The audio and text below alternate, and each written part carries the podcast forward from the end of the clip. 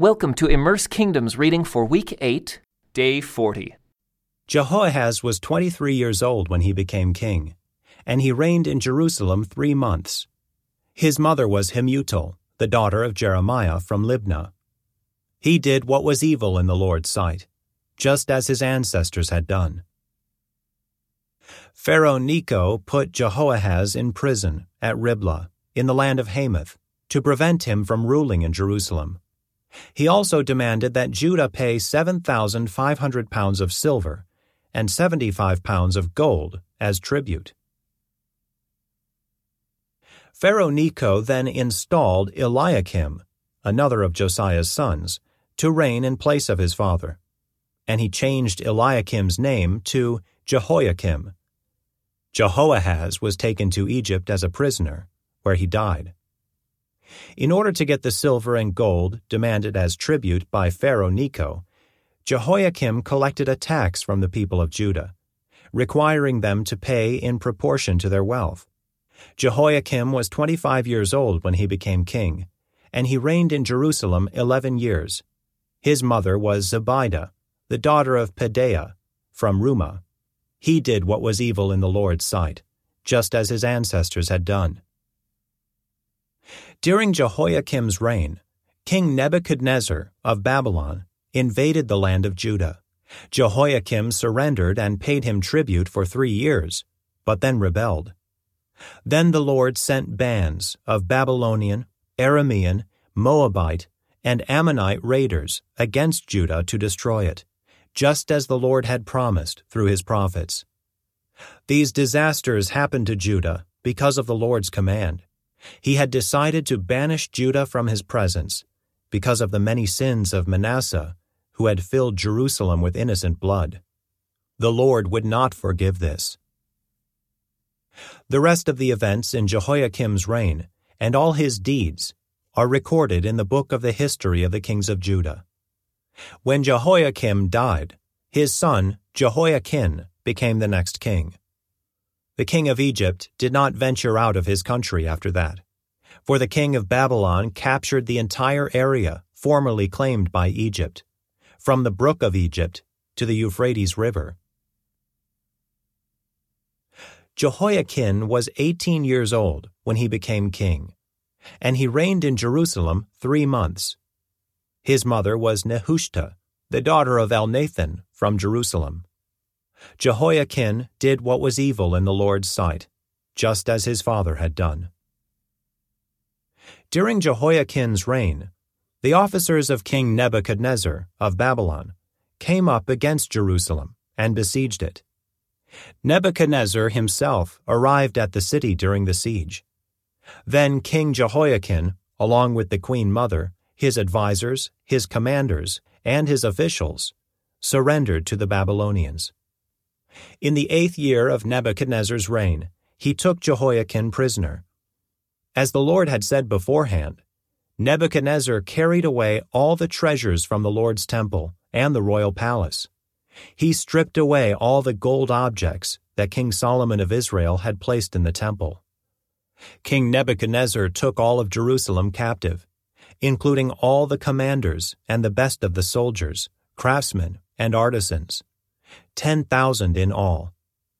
Only the poorest people were left in the land. Nebuchadnezzar led King Jehoiachin away as a captive to Babylon, along with the queen mother, his wives and officials, and all Jerusalem's elite. He also exiled 7,000 of the best troops, and 1,000 craftsmen and artisans, all of whom were strong and fit for war. Then the king of Babylon installed Mattaniah, Jehoiachin's uncle, as the next king, and he changed Mattaniah's name to Zedekiah. Zedekiah was 21 years old when he became king, and he reigned in Jerusalem 11 years. His mother was Hamutal, the daughter of Jeremiah from Libnah. But Zedekiah did what was evil in the Lord's sight, just as Jehoiakim had done. These things happened because of the Lord's anger against the people of Jerusalem and Judah, until he finally banished them from his presence and sent them into exile.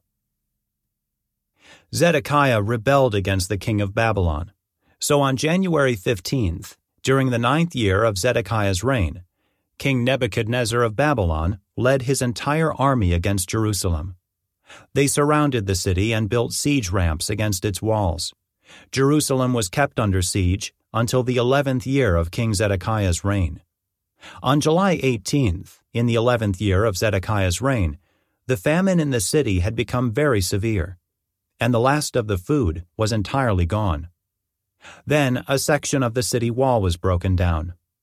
Since the city was surrounded by the Babylonians, the soldiers waited for nightfall and escaped through the gate between the two walls behind the king's garden. Then they headed toward the Jordan Valley. But the Babylonian troops chased the king and overtook him on the plains of Jericho, for his men had all deserted him and scattered. They captured the king and took him to the king of Babylon at Riblah, where they pronounced judgment upon Zedekiah. They made Zedekiah watch as they slaughtered his sons. Then they gouged out Zedekiah's eyes, bound him in bronze chains, and led him away to Babylon. On August 14th of that year, which was the nineteenth year of King Nebuchadnezzar's reign, Nebuzaradan, the captain of the guard and an official of the Babylonian king, arrived in Jerusalem. He burned down the temple of the Lord, the royal palace, and all the houses of Jerusalem. He destroyed all the important buildings in the city. Then he supervised the entire Babylonian army as they tore down the walls of Jerusalem on every side. Then Nebuzaradan, the captain of the guard, took as exiles the rest of the people who remained in the city, the defectors who had declared their allegiance to the king of Babylon, and the rest of the population. But the captain of the guard allowed some of the poorest people to stay behind, to care for the vineyards and fields. The Babylonians broke up the bronze pillars in front of the Lord's temple, the bronze water carts, and the great bronze basin called the sea, and they carried all the bronze away to Babylon. They also took all the ash buckets, shovels, lamp snuffers, ladles, and all the other bronze articles used for making sacrifices at the temple.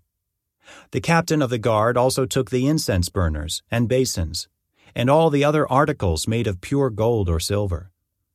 The weight of the bronze from the two pillars, the sea, and the water carts, was too great to be measured.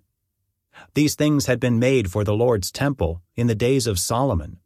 Each of the pillars was 27 feet tall. The bronze capital on top of each pillar was seven and a half feet high and was decorated with a network of bronze pomegranates all the way around. Nebuzaradan, the captain of the guard, took with him as prisoners Seraiah, the high priest, Zephaniah, the priest of the second rank, and the three chief gatekeepers. And from among the people still hiding in the city, he took an officer who had been in charge of the Judean army, five of the king's personal advisers, the army commander's chief secretary, who was in charge of recruitment, and sixty other citizens. Nebuzaradan, the captain of the guard, took them all to the king of Babylon, at Riblah. And there at Riblah, in the land of Hamath, the king of Babylon had them all put to death. So the people of Judah were sent into exile from their land. Then King Nebuchadnezzar appointed Gedaliah, son of Ahikam, the grandson of Shaphan, as governor over the people he had left in Judah. When all the army commanders and their men learned that the king of Babylon had appointed Gedaliah as governor, they went to see him at Mizpah.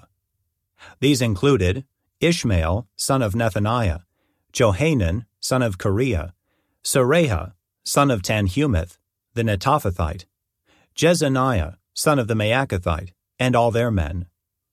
Gedaliah vowed to them that the Babylonian officials meant them no harm. Don't be afraid of them. Live in the land and serve the king of Babylon, and all will go well for you, he promised. But in mid autumn of that year, Ishmael, son of Nethaniah and grandson of Elishama, who was a member of the royal family, went to Mizpah with ten men and killed Gedaliah.